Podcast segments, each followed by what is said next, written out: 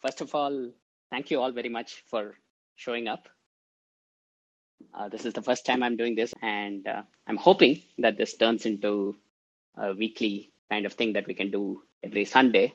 Let's see how it goes. Uh, the purpose of this show is that it is it's called a social podcast. And what is a social podcast? Well, um, it's it's a podcast where you can basically ask the host questions. So it's not just you passively listening to the show. Uh, you can ask questions and have have a discussion around the topics that are being discussed and so on. So that's that's what brings the social into social podcast, and this is something like that. And uh, this is well suited to educational purposes because uh, when when somebody like me tries to explain some uh, not necessarily simple investing concept, uh, there there are always likely to be questions in the in the minds of uh, uh, the listeners, and this gives you a great way to sort of ask those questions and have them answered on the spot. So it's it's good in that way. So uh, those of you who follow me on Twitter, you know that I do approximately once uh, one one Twitter thread every Saturday or so. And uh, the idea is that this show uh, will be an extension of those Twitter threads.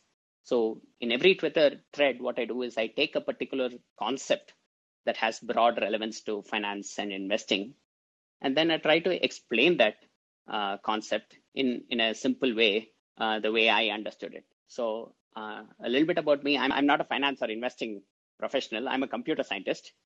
Um, so many of these finance investing concepts, I had to sort of uh, learn learn these things on my own, and it took me a long time to figure it out. And uh, through these Twitter threads, what I'm doing is I'm I'm just trying to make the path uh, of understanding a little easier uh, for sort of those those who come behind me.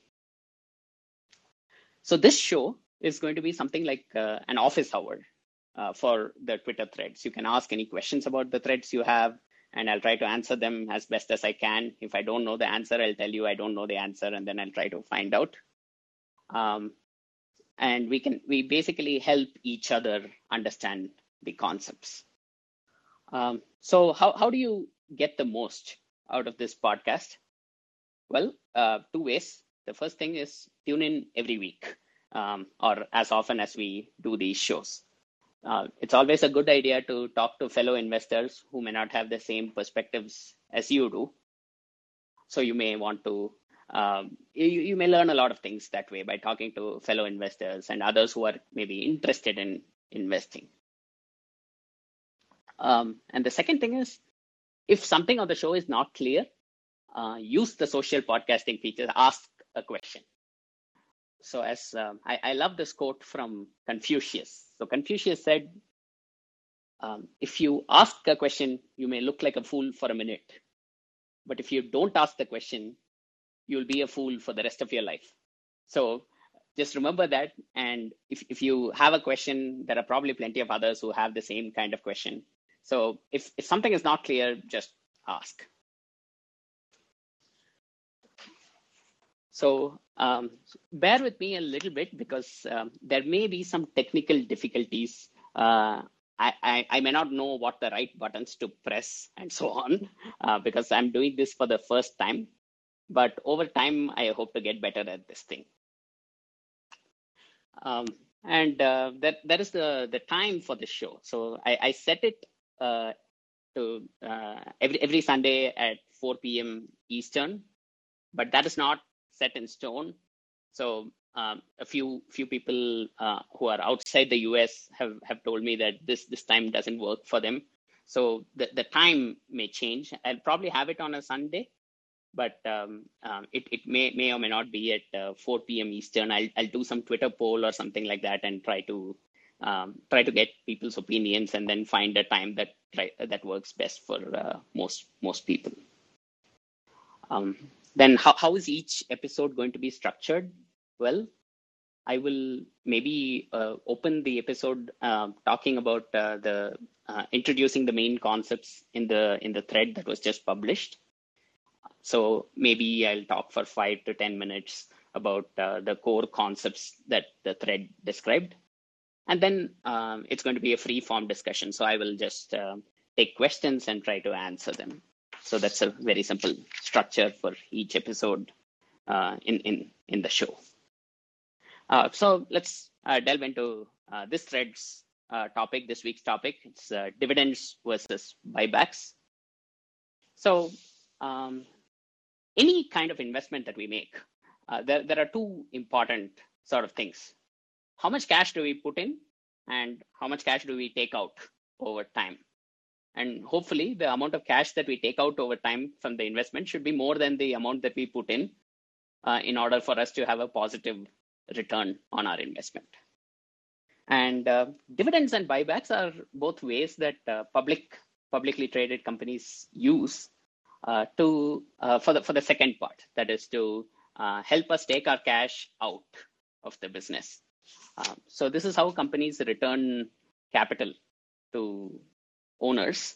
And um, so, so under some circumstances, dividends can be better. Under some circumstances, buybacks can be better. So uh, this this thread is about how to evaluate these circumstances and how to figure out uh, which which one is better. And also for for some kinds of owners, uh, for some some shareholders, a, a, dividend may work better for them. For other shareholders of the same company, buyback may work better for them. So it's it's not that for a given company a dividend uh, works better for uh, than a buyback or the reverse for all kinds of owners. So the different owners uh, of a company, different things might work for them. So that that's one important concept here. So in the thread, I had this little example where there was this XYZ company. Um, so they made one billion dollars per year, and then um, they had 100 million shares outstanding. So that was about uh, 10 $10 per share is what they made. And if, if they distributed that $10 per share as a dividend uh, versus if they did that as a buyback, what, what, what is the difference between these two? So that really depends on the kind of owner that you that you are in in in, in the company. So there are some owners who are uh, buy and hold forever type owners.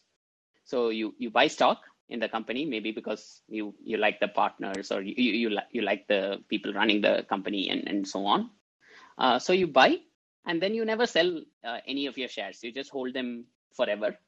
So your entire return comes from the dividends that the company will give you over time because you never sell any of your shares.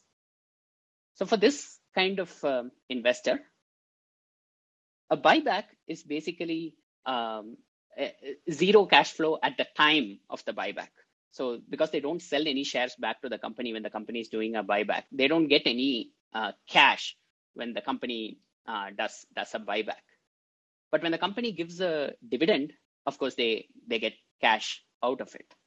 So for this kind of investor, um, there is an important trade-off, which is basically how much time passes between the buyback and the dividend. So a company may say, uh, for, for example, in the case of XYZ, they could give back uh, $10 per share every year if they did a dividend. Or uh, for this kind of investor, they could say, okay, we won't do a dividend, we'll do a buyback. But uh, so, so for the first 10 years, we won't give you any, any cash back. But then after 10 years, at the end of year 11 and so forth, we'll give you $16 or $16.70 a year. So now this buy and hold forever type investor has to sort of uh, work out whether uh, it's better to receive $10 every year or wait 10 years and then from the 11th year onwards receive $16.7. And the, the general way to compare these two kinds of cash flows is to use what is known as a discounted cash flow analysis, where uh, you, you basically uh, assign a single number to each cash flow. Uh, so, so the the dividend gives you a stream of cash flows, you assign a number to that. And um, the buybacks give you a stream of cash flows, you assign a number to that. And then you compare the two numbers and uh, you, you, decide which, whichever is the higher number, that is the, the better alternative uh, for, for you. Um, then there are other kinds of owners. They're not buy and hold forever type owners. Um, they, they are uh, what, what, what um, what, what's known as a proportionate seller. So a proportionate seller, what they do is um, if, if the company buys back 5% of their uh, shares in any given year, uh, the proportionate seller will sell 5% of their shares to the company, uh, which is doing the buyback. So basically, um, if um, say 100 shares, the shares, what the seller will do is uh, the seller will sell 5% of uh, his shares. So the seller will sell five shares back to the company. So in this way, what happens is when money from the company, because their share of the company, their ownership uh, percentage in the company has not changed at all. Um, so they, they own the exact same percentage of the company that they did before the buyback, but now they have some extra cash in their pocket. So it's like a dividend for them. What they have done is they've effectively turned the buyback into a dividend. That's possible, but for that you have to sell some shares. If, if you're a buy and hold forever type investor, you can't do that. So that that that is another important sort of concept uh, attached to this thread. So um, th those are kind of the main concepts um, that, that I, I, I, touched upon a few other topics in the thread. I, I talked about dilution and stock-based compensation, how that affects buybacks, and uh, some some tax issues and and so on. Uh, but but these are the broad concepts uh, that you have to take take away from this thread. I'm I'm now going to sort of open it to questions. So let me see. I have one caller. Let me. Okay, I think I've um, the, the caller's name is Democrat. Um, I think I made that person the, the next caller, but I still see their microphone is muted, so I'm not sure what's going on there.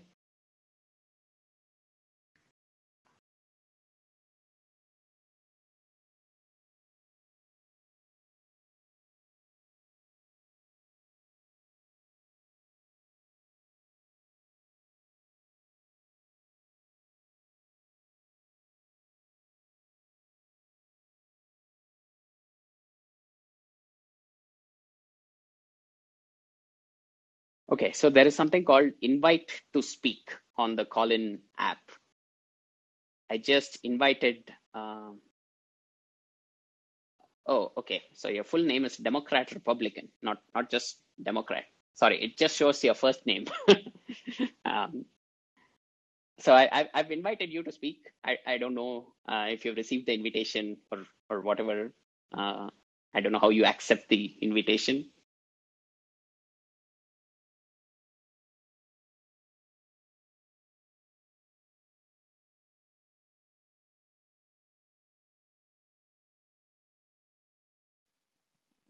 Hello, am I audible?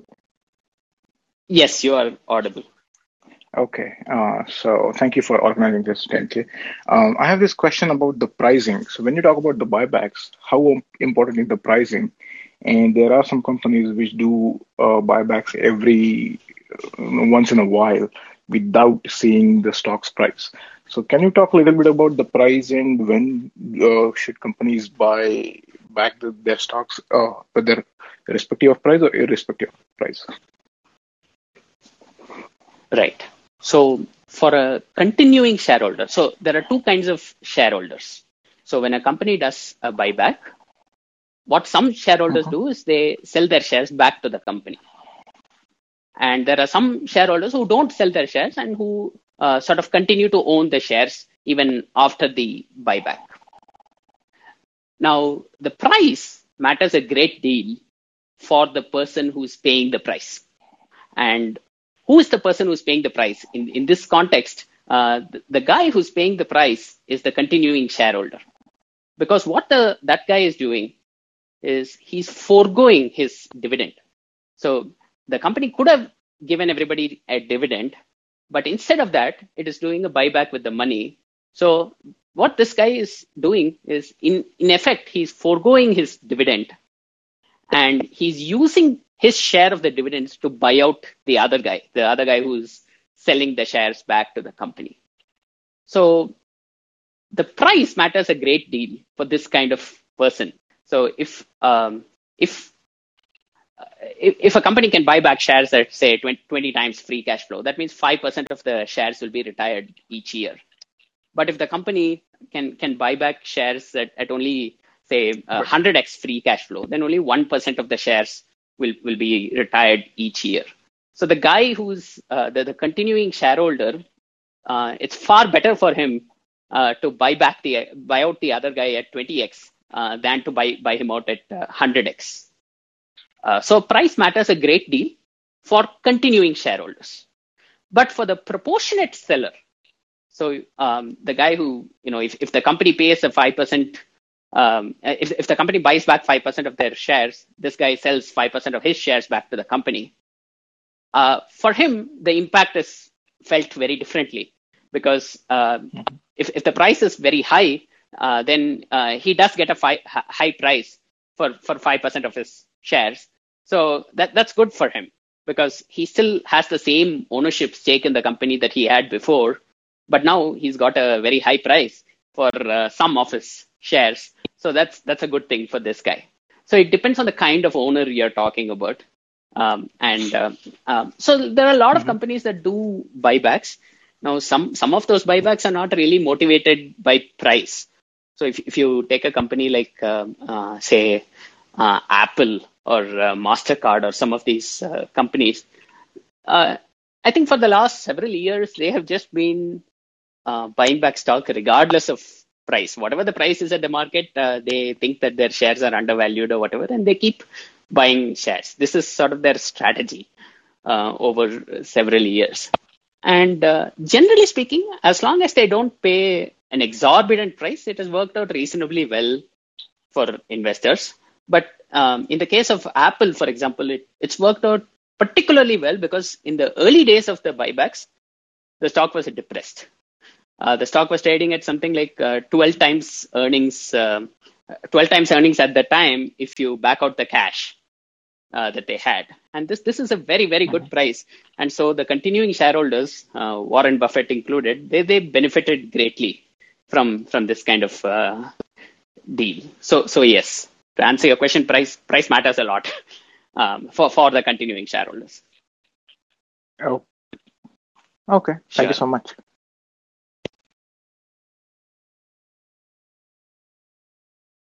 So the next uh, uh, caller is Brian. I've I've invited them to speak. You know, I'm I'm not sure this invite thing works very well. so you're you're muted, Brian. Yeah, now. Hello. Can you Hello. hear me now?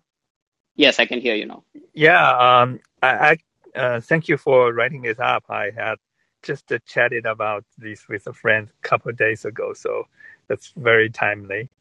Uh, I actually have a sort of unrelated question because I noticed you moved to this uh, Callin app.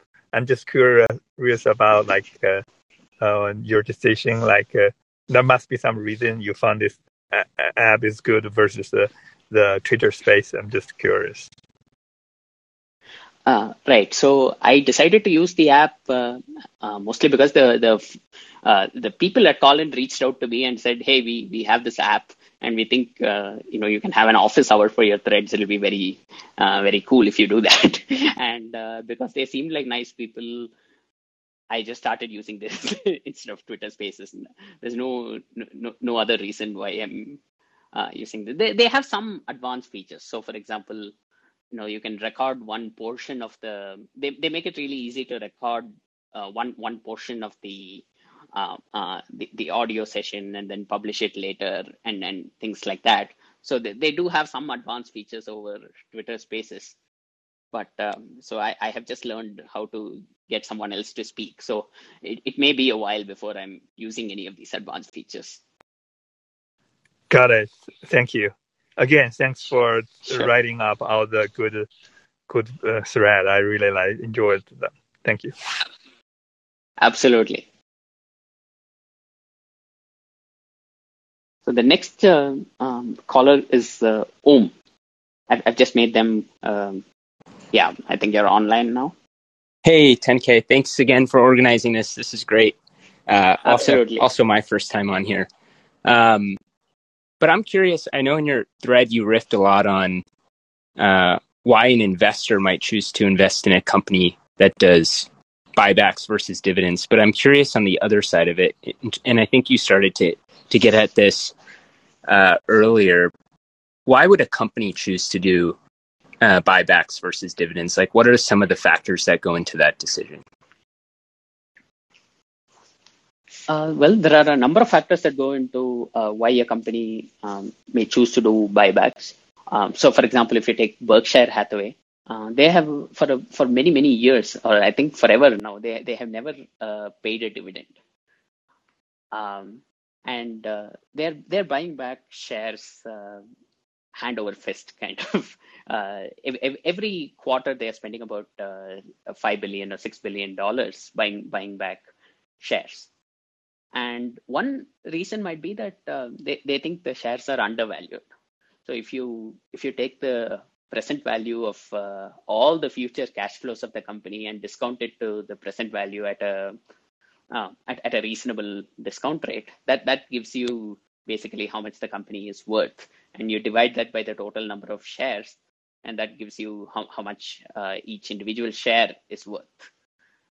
Now, if the market price, if the price at which the share is trading in the market is much lower than this uh, this sort of estimate of uh, how much a share uh, is intrinsically worth, then um, uh, the the company may opt to do a buyback. And uh, if if the company does a buyback, then people who are again there are two two groups of people. There are the sellers and there are the continuing owners. So the continuing owners are basically buying back the sellers uh, buying out the sellers at a at a discount to intrinsic value. So it's it um, adds uh, it, it, it, helps the continuing uh, owners uh, at at the expense of uh, the, the the sellers. Uh, so so that is one good reason to do buybacks. then there are some not so good reasons to do buybacks, and um, uh, the not so good reasons include um, stock based compensation. So, a lot of companies um, the, some some of the high flying tech companies in particular, what they do is they have these very generous stock based compensation plans, and so they they they, they just uh, dole out enormous amount of um, um, st- company stock to CEOs and other senior managers in in the company. So uh, it's not uncommon for uh, such a company to give away um, uh, two to three percent of its shares, or even five percent of its shares per year, um, uh, to, to executives as stock-based compensation. Now um, that dilutes the existing owners. So if you uh, create additional shares and give them to uh, the CEO, um, say every year you you dilute the company by five percent, um, then if you just uh, use the rule of 72, uh, the, the number of shares keeps growing at 5% per year. So after about 14 years, the number of shares has doubled. Um, so now uh, each share is kind of worth, uh, if, if, the earnings haven't grown proportionally, then, then each share is kind of worth uh, half of what it was. And uh, so companies don't like to report numbers where the share count is growing too fast. Uh, so some some of these companies, what they do is they they do buybacks, um, and what the buybacks does it uh, it it brings the number of shares back down uh, to where it was. But it, it's in it's it's essentially a way of uh, masking or offsetting the effect of dilution. Um, so so nobody ends up getting diluted because uh, the buybacks approximately cancel the stock-based compensation, but nobody's getting richer either uh, because the shares are not worth more than what they were uh, before if, if the earnings and cash flows and so on haven't improved. Um, so, so this is just a, a lot of cash that's being um, uh, used for buybacks in an effect in an effort to offset dilution. So that's another reason, not so good reason, why companies do buybacks.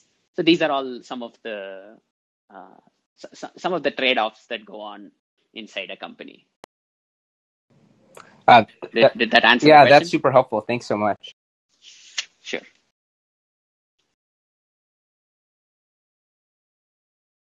So the next um, speaker is uh, Vinod.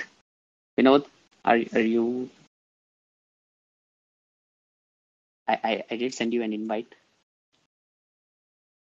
Okay, can you unmute yourself? I think you're on mute. Hi, 10K. Can you hear me now? Yes, I can hear you. Now. Perfect. Thank you. Much appreciated. Thanks for doing this. And I'm a great follower of your writing. I love your writing, especially you take the essence of math and uh, apply it with in, uh, investing concepts. It really sticks uh, in in a lot of people's mind. I by nature I love math and investing, so I think it's your writing is complementing a lot in terms of my understanding. Thank you. Uh, I, I love I love math and investing too. Thank you. Much appreciated. So, uh, I have uh, two questions. One is on the uh, this new initiative that you started. It is uh, really nice in terms of uh, maybe understanding your um, ideas, the thread you wrote, and maybe it's an opportunity for us to uh, discuss and then maybe clarify uh, if there is any question. Uh, do you have any plans to do for some of the, your old threads? Basically, some of them is really good, and are you planning to do that in, in maybe in in um, in coming weeks? Uh, that is my first question, and probably if you want to answer that now, probably I can wait. Hold, hold on, my second question. Um, sure. So uh, that's a great question. Um, so so far, uh, since this is the first episode that I'm trying out, I don't have any. Uh, I've not made any major plans for this new um, uh, kind of thing that I'm doing. So uh, if there is enough interest, um, I, am definitely open to discussing some of the concepts in the older threads. Um, but investing is uh, such a such a large uh, sort of area, and the concepts are all so interrelated to each other that um, I, I, think uh, so. Just just in this uh, th- um, this call-in session, we, have covered we, we've talked a little bit about DCFs, for example, and there was an older thread that, that, was dedicated to how to do a yeah. DCF. So the concepts are all so uh, related to each other that uh, we will be touching on a lot of them. But if if there is interest, I'm definitely open to doing uh, uh hosting a session and just talking about some some older thread that I've written. Um, we we can definitely do that. And and you said you had another definitely. question. Definitely. Yeah, yeah. My second question is about the thread that you wrote, the the buyback option and uh, the dividend payout. I believe right. the buyback is works out better in terms of it is also more of tax efficient, right? Uh, because we don't have to when it gives to an investor, basically the uh, investor need to pay uh, taxes. When if a company does this, probably there will be a retained uh, uh, cash flow maybe when you try to give it maybe 10 years later, that might work out, work out as a better tax efficient uh, option. Is that my understanding correct? Uh, yes. So, um, well, it your understanding is correct, uh, but it is uh, it may not be complete. Uh, let let me ex- uh, okay. try and explain that. So, so that we talked about this proportionate seller, and this, what this proportionate seller can mm-hmm. do is uh, he can take a buyback and sort of convert it into a dividend. So, w- what exactly is a dividend? So, if hmm. you own some um, some shares in a company, and uh, you you get some money for those shares without uh, diluting your stake in the company, that that's essentially a dividend, right? Um, so, when a company does a buyback, uh, say the company buys back uh, hmm. five percent of their shares, and uh, this proportionate seller he sells 5% of his shares to uh, back to the company. Um, now his uh, proportional ownership of the company hasn't changed at all. He still owns the same percentage of the company that he owned before the buyback. But now he has some extra cash in his pocket. So is that a dividend or a buyback? Hmm. so what what this guy has done is he's effectively turned a dividend uh, turned turned a buyback into a dividend and um, there are some tax advantages to doing it this way because uh, this is technically this is not considered a dividend. Um, so even though it is uh, practically uh, a dividend, um, because he, he, he's received cash and his ownership stake has not changed, so it's practically a dividend, but uh, he will be taxed on uh, the capital gains. It's it's treated as a capital gains because he owned some shares. He sold those shares back to the company, and you know that that may have resulted in either a gain or a loss. Uh, so that's that's treated as a capital gain or a capital loss. Whereas if the company had just given him a dividend, uh, then it would be different. Uh, the, he, he would be taxed at uh, the, the dividend would be taxed at at ordinary income tax rates, at least in the U.S. Um, so so so buybacks are more tax efficient that way. But for the kind of owner who's a buy and hold forever type guy, okay. Um, so if you if you imagine that, uh, so I said uh, in in my example, you uh, that that guy gets paid either ten dollars uh, per share uh, today, uh, every every year starting from today, or sixteen dollars per share or sixteen point seven dollars per share starting only in year eleven. Now, if this guy pays the same rate of tax on on both the ten dollars and the sixteen dollars, then you can just compare the pre-tax cash flows. Uh, you don't have to compare the post-tax cash flows if the tax rates are the same. So for this guy, um, you know, the buyback may not be all that uh, tax efficient or any, any anything like that. He may still be paying the same tax rate on on the future cash flows as he gets from the current cash flows. So so it depends on the kind of owner. Okay. Okay. Sure. Okay. Okay. Perfect. Makes sense. Thanks. So the next uh, uh, question comes from Casey.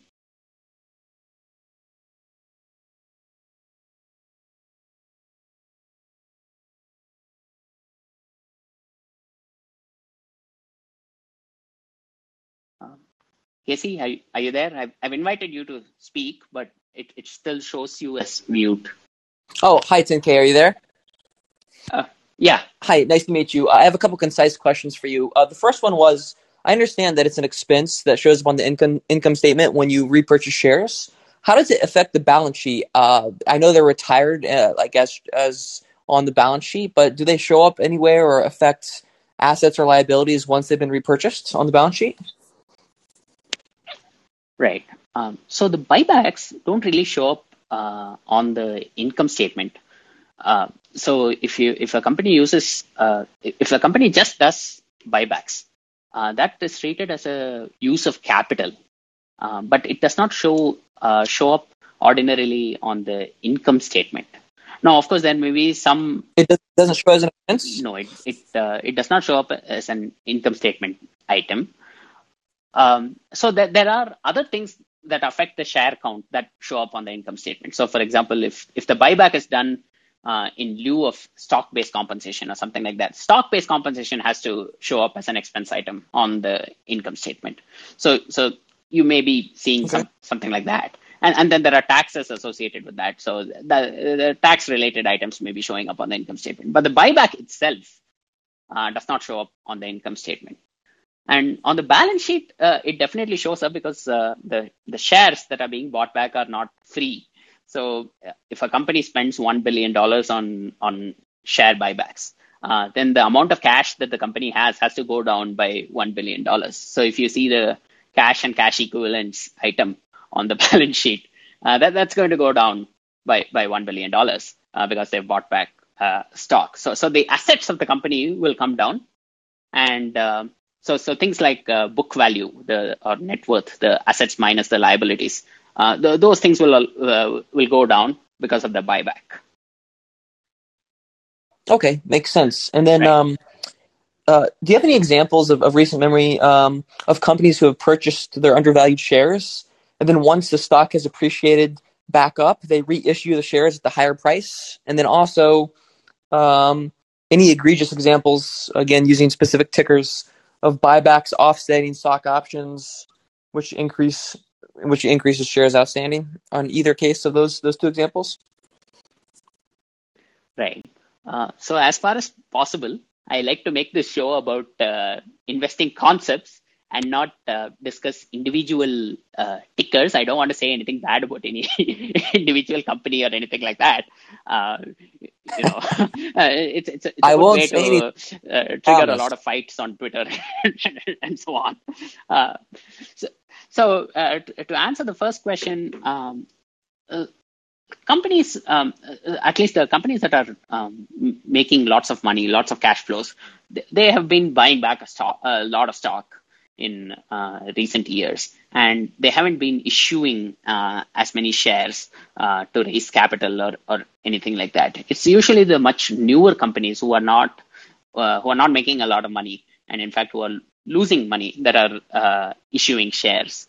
Uh, in today's market, so I don't off off the top of my head, I can't think of any company that's been that that issued uh, shares when the when, when the shares were expensive and then bought bought back a lot of shares when the shares were cheap or, or something like that. So all, all the companies that have a lot of cash flows for many years now they've been uh, net buyers of, of their own stock.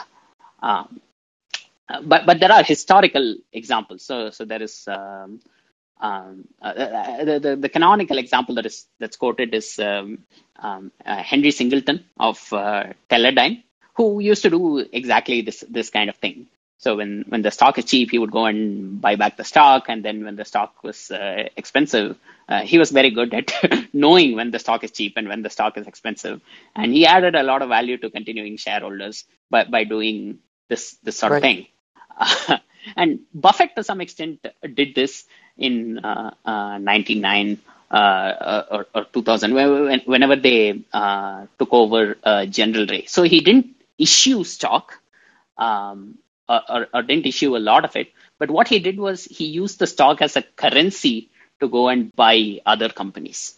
Um, so, so basically, he created a whole bunch of new shares, and then he uh, used those shares to pay for the company that he was acquiring. So that that is an effect of use that that is kind of uh, using your overvalued shares or what what shares he viewed as overvalued at the time to go and buy something that may not be as overvalued as uh, as as your shares. So so uh, but, but that's not really uh, issuing shares in exchange right. for money. It is issuing shares in exchange for interest in a in a company that's going to make money in the future. Some something like that. Right. Right. Right. And do you know if most of them are done through cash or they're financed, the, the buybacks? Is there a trend where most companies do it with cash or most companies take on debt debt to repurchase oh, shares? Oh well, so there are a lot of companies. Um, uh, there there is an increasing trend to taking on debt and buying back shares. So one um, one sort of uh, thing here is m- money is uh, is fungible. So so a company may take on debt and it may buy shares, but you may not be able to say that it has taken on debt to buy shares. Um, so so um, uh, it, it, you know, it, it, may say, okay, we took on debt to, you know, and we reinvested in the company or some, something like that. Uh, but we also bought back a lot of shares. So, so debt has increased and the share count has decreased. But uh, did we pay for the shares from the cash that we generated from our business, or did we pay for that those those shares by uh, by the cash that we uh, got from debt? So one one dollar is one dollar, whether it uh, whether it's raised uh, through debt or whether it is earned by the company's own operations. So, which dollar was used to buy back the shares? Uh, that that is uh, sort of an open question because you, you know uh, uh, one dollar is one dollar. Money is um, fungible. So so that that may not be very easy to say. Um, but it's true that a lot of companies uh, have taken on debt and then um, really bought back so many shares that they could not have done it through their own uh, cash flows because they were just not generating that much of cash. So one uh, example of this is uh, Starbucks. So what what they did uh, pre-COVID, uh, the, the share when when the shares were uh, when the company itself was valued at something like 60 billion or 50 billion, so, something in that range. What they did was they, they issued a lot of debt, mm-hmm. and then th- that debt actually um, so, so they, they, they issued a lot of debt and then used the debt to buy back a lot of shares. So now uh, now they have all the debt. They have to repay the debt over time, but they don't they don't have the cash anymore because the cash which they got by issuing the debt is all being used to do uh, share buybacks. So now um, back to your question about the the balance sheet. Now, if you look at uh, the total net worth of Starbucks, it's actually negative. Uh, because they uh, they have the debt on the liability side of the balance sheet, but they don't have the cash anymore on the assets side. The the cash is gone. So assets minus liabilities is actually negative uh, for Starbucks, and uh, it's negative because they did lots of buybacks. So some some companies do this. They issue debt to buy back shares. Even Apple, um, they they issue a lot of debt to buy back shares. Uh, but that's mostly because uh, they they don't want to bring their uh, cash. Uh, a lot of their cash is parked outside the country. And uh, my understanding is that if they want uh, to do buybacks, the cash has to be in the country, but then they want to avoid the taxes that they will uh, have to pay Right. if they bring the cash in. So instead of bringing their cash in from outside and then paying a tax on it, and then uh, using the post-tax proceeds to buy buy back shares, what they're doing is they're just issuing debt at very low interest rates to to buy back shares. But it's not really debt because they can sort of pay it off anytime they want. They just have to bring their cash from outside uh, the, the the country. They they'll have to pay a tax when when doing that. But um, so so if you if you have a hundred dollars outside the country and you take say fifty dollars of debt, uh, are you really in debt uh, or not? I mean, you can pay off the debt anytime you want. this is just some financial engineering. Sure. Yeah, it seems like it'd be a, ir- irresponsible for a lot of companies to, to issue debt to repurchase shares, but maybe maybe more responsible companies like Apple and Starbucks can do it. Uh, right. It's it's a very risky strategy. So, for example, when Starbucks took on all this debt and used it to buy shares, they, they had no idea that uh, COVID was coming around the corner, and um, uh, because of COVID, uh, they, they they had they had to shut down a lot of their stores and things like that in the uh, during the lockdowns. And at that time, um, I, I believe there were the uh, the they, they they they reported negative earnings, I believe, for uh, for at least one or two quarters, and um, so it's you can take on debt and buy back shares and do all these things, uh, but you have to be very very sure that in the future you'll be able to generate uh, enough cash flows that you can pay off the debt and not run into any trouble there. And uh, Starbucks was very sure that they could uh, do this, but then COVID hit, and then um, maybe they they generated far less cash during 2020 than they thought they would. So so it is it is risky to do this. Sure. All right. Well, Absolutely. thank you very much, 10K. So we have another question from from Amol again. Hi. Um, yeah, I just have one more question regarding the cash available with the companies. So, uh, for companies like Berkshire Hathaway, they are just um, piling up on cash. Like, I think for the recent quarter, they had the record cash of like $149 billion, if I'm not wrong. So, I just wanted to know what's your take on whether to it's okay to just sit on cash and not paying dividends and not buying back your shares at all. And I know, I think speaking about Berkshire Hathaway, they are doing some buybacks recently. But what's your take on how much is too much when it comes to cash? And now they just have to land on a decision like either they have to make some dividend payments or buy some shares back. Right. Uh, th- this is a wonderful question. It uh, touches upon an important concept um, in, in investing, which is capital allocation. So, when is it okay for a company to just pile up tons of cash on the balance sheet? Uh, so, if the company just uh, keeps piling up cash on the balance sheet and doesn't invest it anywhere productive uh, for a very long time or something like that, then obviously uh, the owners of the company will be hurt by that because here's this company, it's just piling up cash, it's not returning cash to owners, and uh, it's not earning anything on that cash. So, so the co- owners of the company will be hurt. But uh, if the company can say pile up cash for a few years, and then a few years later, some big opportunity comes up where they can invest the cash at very high returns or something like that, uh, then it may be okay to sort of uh, hold, hold on to the cash and uh, and then find big opportunities to invest in. So Warren Buffett traditionally, what he has been doing is uh, he piles on a lot of cash and then he keeps looking for these great investment opportunities, and um, they they're getting harder and harder to find uh, because. Uh, you know, he, he needs opportunities of a certain size. If they're too small, if uh, then he cannot put all that cash to work. Uh, so Buffett's general strategy has been to pile up cash on the balance sheet, never give a dividend, but then uh, keep looking for opportunities to invest that cash. And then when such an opportunity becomes available, just pounce on that opportunity. So during the 2009, 2008, 2009 financial crisis, he, he invested uh, a lot of cash. So he uh, that that was around that uh, it was around that time that he bought the Bank of America warrants and things like that. He gave uh, a few billion dollars to Goldman Sachs, and uh, he he made a lot of investments at at that time. And he, he would not have been able to make those investments if he didn't have the cash on the balance sheet. And I think Buffett is hoping that uh, similar kinds of opportunities uh, will become available in the future as well.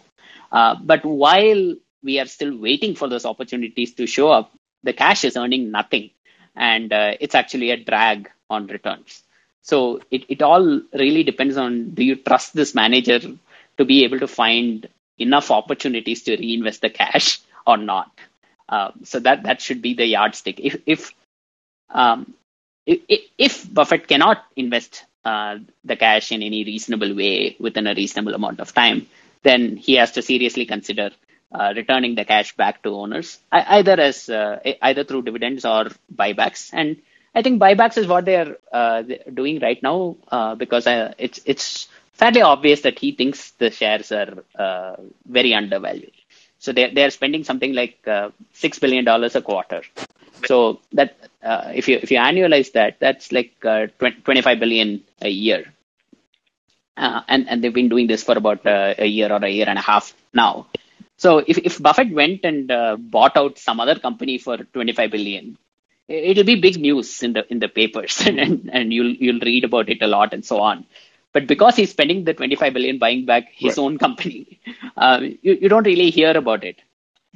Buffett is not going to go and put 25 billion into something unless he thinks it's really undervalued or uh, unless he thinks there are really good returns to be had from, from that. 25 billion is kind of a big, uh, big chunk right, of money, right. uh, even, even for Warren Buffett.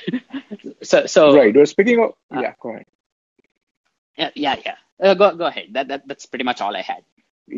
Okay, so no, I mean speaking particularly about Berkshire Hathaway and Warren Buffett because uh, that is just kind of unfair to other managers because he has proven abilities to allocate the capital for like last 50 years.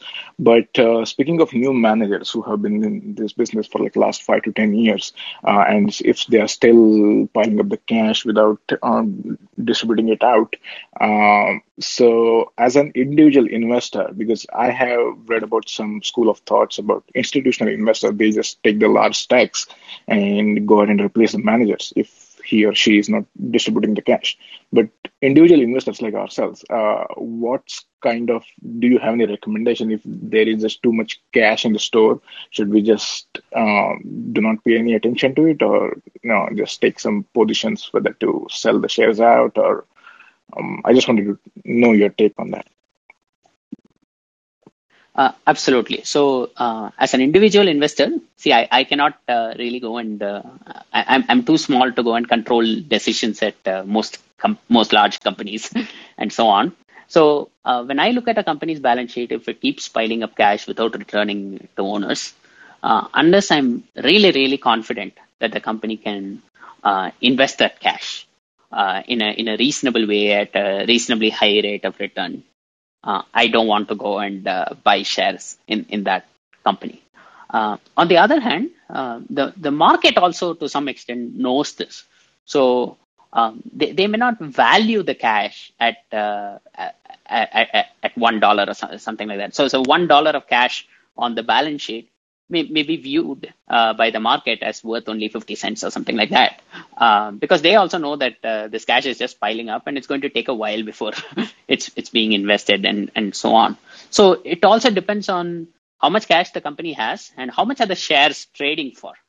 Uh, if, if the obviously if the, if the shares are trading for less than the cash on the balance sheet or something like that, that that would be a, a very interesting uh, ben, ben Graham type uh, situation. Uh, so, so a lot uh, depends on how this cash is being valued by the market as well. Um, so, so for example, if you take companies like Google and Facebook, uh, they have been piling on cash for uh, for many years now, and uh, F- Facebook I think has something like sixty billion dollars or 50, 50 billion dollars of cash, something like that on its balance sheet. Uh, Google may have uh, close to 100 billion, if I'm if I'm not wrong. So, so they they they have a lot of cash on their uh, balance sheets, and it's not clear that they can uh, go and invest this cash because uh, if, if Facebook, uh, the last famous acquisition that Facebook did was WhatsApp for they bought WhatsApp for twenty billion dollars, um, and after that they didn't really do anything of, of that size. They, they did put in some money into Reliance India and, and places like that, but it wasn't of the same. Um, the, the, the the amounts invested weren't, weren't the same uh, of the same order. there, there were several billion dollars less. So uh, is it reasonable for us to expect uh, Mark Zuckerberg to be able to invest this 50 billion at a good rate of return, uh, or should he return the money back to shareholders because he just can't find those investment opportunities? I think that's a great question because um, you know anytime Facebook uh, uh, tries to acquire anybody these days, it's going to be looked at with uh, the the regulators are going to take a very hard look at it. Um, so so he may not be able to um, he, he may not be allowed to buy anything for uh, for that that kind of money. So so they may just have to develop uh, technologies in house, and that that requires some investment of that uh, 50 billion building the metaverse and and so on. I don't know how much how much it costs to build a metaverse, but uh, yeah, if, if cash right. keeps piling up on the balance sheet and it's not returned to owners, um, then uh, if, if you're a buy and hold forever type investor, you don't benefit from that at all. Uh, uh, uh, you, you don't get back any cash for the money that you invested. This is just cash piling up on the company's balance sheet, and uh, so that's that's not great mm-hmm. un- unless it's it's invested well. Okay, does it make sense to retire the debt instead? Uh, if they have a lot of debt, uh, and well, th- that is again a question of capital allocation. So it depends on the terms of the debt. So is the debt uh, what what is the interest rate the debt carries? What is the maturity of the debt? So if, if you're if you're paying one percent interest uh, on debt and uh, you have that debt for 30 years or some, something like that, then um, you know that there is a lot of optionality that the that the money can get you. Uh, you you can use that money for uh, for a lot of things potentially going um, in in in the future. So it may not be such a great idea to return the debt. But if you're already swimming in cash and you don't know where to put the cash and you don't think any such opportunities will be available in the future, then uh, it may make sense to just uh, pay down the debt because uh, you're just paying interest on the debt. I mean, it may be a small amount of interest, but it, it, it may not make much sense to hold on to debt if you're already swimming in cash. Unless, of course, it's a situation like Apple, where you know they they can't really um, they can't really use a lot of the cash that they have, so they have to sort of take on debt um, because, because the cash is parked outside the country. They're, they're doing some financial engineering for tax reasons and, and things like that. Okay, I hear you. I think that was very helpful. Okay, absolutely. All right. So, uh, do, do we have any any more questions? I don't, I don't see any other. I, have a question. Uh, go ahead. Um, uh, much like uh, people will be told to dollar cost average into an index fund, and sometimes you'll pay, you'll overpay, sometimes you'll underpay, but over the long term, you'll you'll average in at a fair price. Uh, for companies that have this type of mindset or this notion that they're going to set aside a certain amount each year for buybacks, regardless of whether their, their shares are overpriced or underpriced, and over the long run, that uh, they'll end up paying a fair market price for it. Uh, do you believe this is a good good notion, or do you think that they should only strictly buy when it's when it's objectively undervalued. Uh, as I'm, I'm sorry, I think I, I lost you there for a for a little bit. So uh, you, you were talking about companies that uh, that that are essentially implementing a, a kind of dollar cost averaging. Yeah, exactly. Yeah, every year, regardless of whether it's overpriced or underpriced, they're going to set aside a certain amount of funds to repurchase shares, and then over the long run, right. it'll it'll it'll it'll work out fine. What do you think of this notion? So uh, I think there is a lot of credibility to this notion, uh, provided the company can execute on, on this plan. So usually, um, dollar cost averaging, the way uh, it's uh, the way we usually recommend dollar cost averaging is to say, okay, you set aside a fixed amount of money each month, and and then uh, go and uh, put that money into a stock or an index fund or, or something like that. Now, with with companies, uh, the the amounts that they uh, they they set aside for stock buyback that may not be the same uh, each year or something like that. So um, companies generally uh, uh, tend to be poor buyers of, of their own stock. So when the stock is high, um, a lot of companies are very good at uh, they're, they're, very enthusiastic about buying back their stock. And then you know when when the when the stock crashes there's much less enthusiasm to go and buy back the stock. So so if the company can execute on this dollar cost averaging type strategy then uh, o- over the long term, if it earns a decent return on capital and, and things like that, if, if it has growing earnings and so on, the stock will do very well. And there are lots of companies that have done this in the past. So there, there, there is this company called NVR, for example. Uh, it's a home builder in the US. And uh, they, they have been using pretty much 100% of their uh, uh, free cash flow uh, every year to go and buy back their own shares and uh, the share is uh, the, the stock has actually done incredibly well over the years. And one of the big reasons why uh, is because of this uh, consistent uh, cadence to the to the buybacks over time. Um, but if you look at the number of companies recently so for example uh, during 2020 in march 2020 um, there was a lot of uncertainty because of covid. And then a lot of stocks crashed so how how how many companies um, went and bought back right. shares at the time the the stocks crashed? No, there were very few because usually when when your stock crashes, there's a lot of uncertainty, and when there's a lot of uncertainty, you want to keep cash on hand. Um, you, you you don't really want to go and spend it on buying back your own shares. So there there is a powerful incentive to sort of um, uh, hoard cash when there's uncertainty and uh, spend cash when there's not much uncertainty. And this is uh, sort of the opposite of dollar cost averaging. right. Uh, and, and it may not work out that well. Yeah, I uh, I agree with you. Thank you for that. Um, would, would you say that historically that uh, dividends were more popular uh, in the past and over the last you know however many decades that share buybacks have become more popular than dividends? Uh, I, that seems to be anecdotally the case, but um, if so, why do you think that's the case?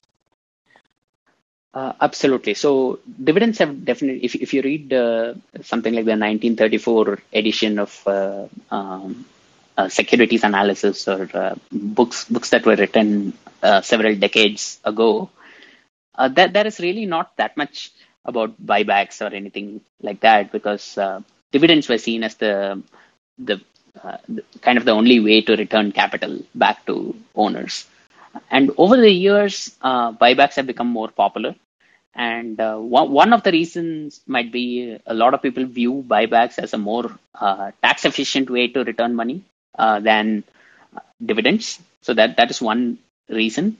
Uh, the, the second reason, as I said, is um, uh, the rise of stock based compensation. So um, previously, companies used to pay most of their executives in, in cash many decades ago and now um, people are uh, companies are paying their executives in in stock.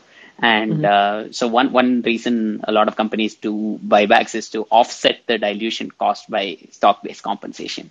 And uh, so that that could be another reason why buybacks have become more popular than dividends uh, right. of of late. But yes you're right. This this is a general trend. And uh, so the dividend yield of the S&P 500 has uh, has gone down over time uh, but the free cash flow yield has not gone down as much. And uh, the, the reason for that uh, is that uh, dividends now occupy a much smaller portion of free cash flow, uh, and buybacks occupy the rest. So that that's the reason. Sure. Gotcha. Thank you. one more question, then I'll shut up. Um, Berkshire Hathaway is of much interest to me. And you, you obviously know a lot about them. Uh, this isn't really a buyback question, but uh, you know, the, like you said, they're going to be purchasing 40 billion plus of shares over the last two years. Uh, just if you had to guess, would you say they continue to purchase, uh, you know, into 2022 to 2023, or do you think it stops?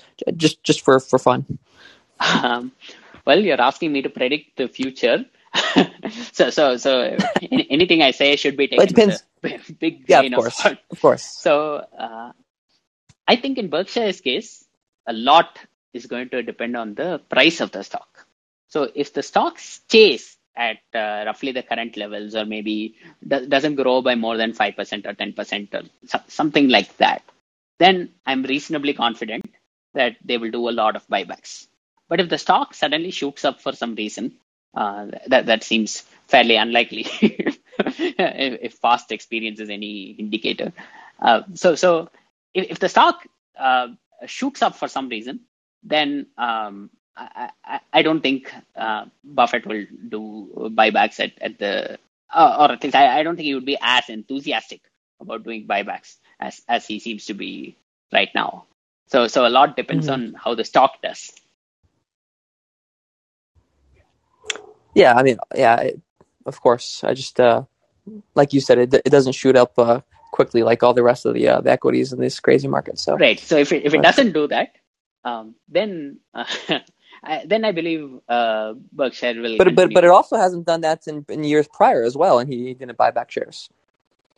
I'm sorry. What what what was the question? His the Berkshire shares also didn't shoot up crazily in years prior to 2020, but he wasn't buying back shares then. Uh, no, he wasn't buying back shares then. There were a couple of reasons for this. I think one one reason is that Berkshire was a smaller company uh, before, and he could find ways to invest the cash that didn't involve buybacks. So uh, they acquired a large number of companies and so on. And uh, so Buffett always has this. Uh, he's a very very conservative, very safe kind of money manager. So uh, he he has a minimum amount of cash that he always wants to keep on the balance sheet, and he he doesn't want to go below that amount. Uh, b- 30 well, billion. He he says thirty billion, um, and he, he used to say twenty billion, but um, so so Chris Bloomstran and others have done some analysis on uh, how much capital he really wants to keep, and uh, they they have come up with something of the order of seventy billion or something like that. Uh, but, but I mean, uh, Berkshire has far more than uh, whatever that limit is on the balance sheet right now. Uh, so, so we, we don't really know where that limit is because uh, Mhm. we, we are so far above that limit that we, we don't really know where it where that line is. Uh, so, so, uh, so one, Buffett wants to keep a certain minimum amount of cash at all times. Two, Buffett was able to find good opportunities to invest cash that did not involve buybacks in the past. So th- these are the two reasons I think that he uh, he did not use buybacks as much. But there was a certain time in 2011, I believe, uh, either 2011 or 2012, thereabouts, where uh, Buffett came out and said, "We'll we'll buy back stock as as soon as uh, if, if the price is below 1.1 times book, uh, so 110% of book value, we'll will will be happy to buy back Mhm. shares." And then uh, the very next day, uh, the, the stock shot up and went slightly above 1.1. Uh, and then uh, a few months later, he came and said, uh, "Okay, now we'll raise the limit to 1.2." And, and then the stock immediately went up to 1.2, slightly more than 1.2. uh, so, so then I think Buffett learned his lesson and then said, uh, "No, no, okay, we'll buy when we think it's undervalued, something like that." Yeah, yeah. Well, well, thank you for that, and uh, really enjoyed talking with you, and hope you do many more of these. Absolutely.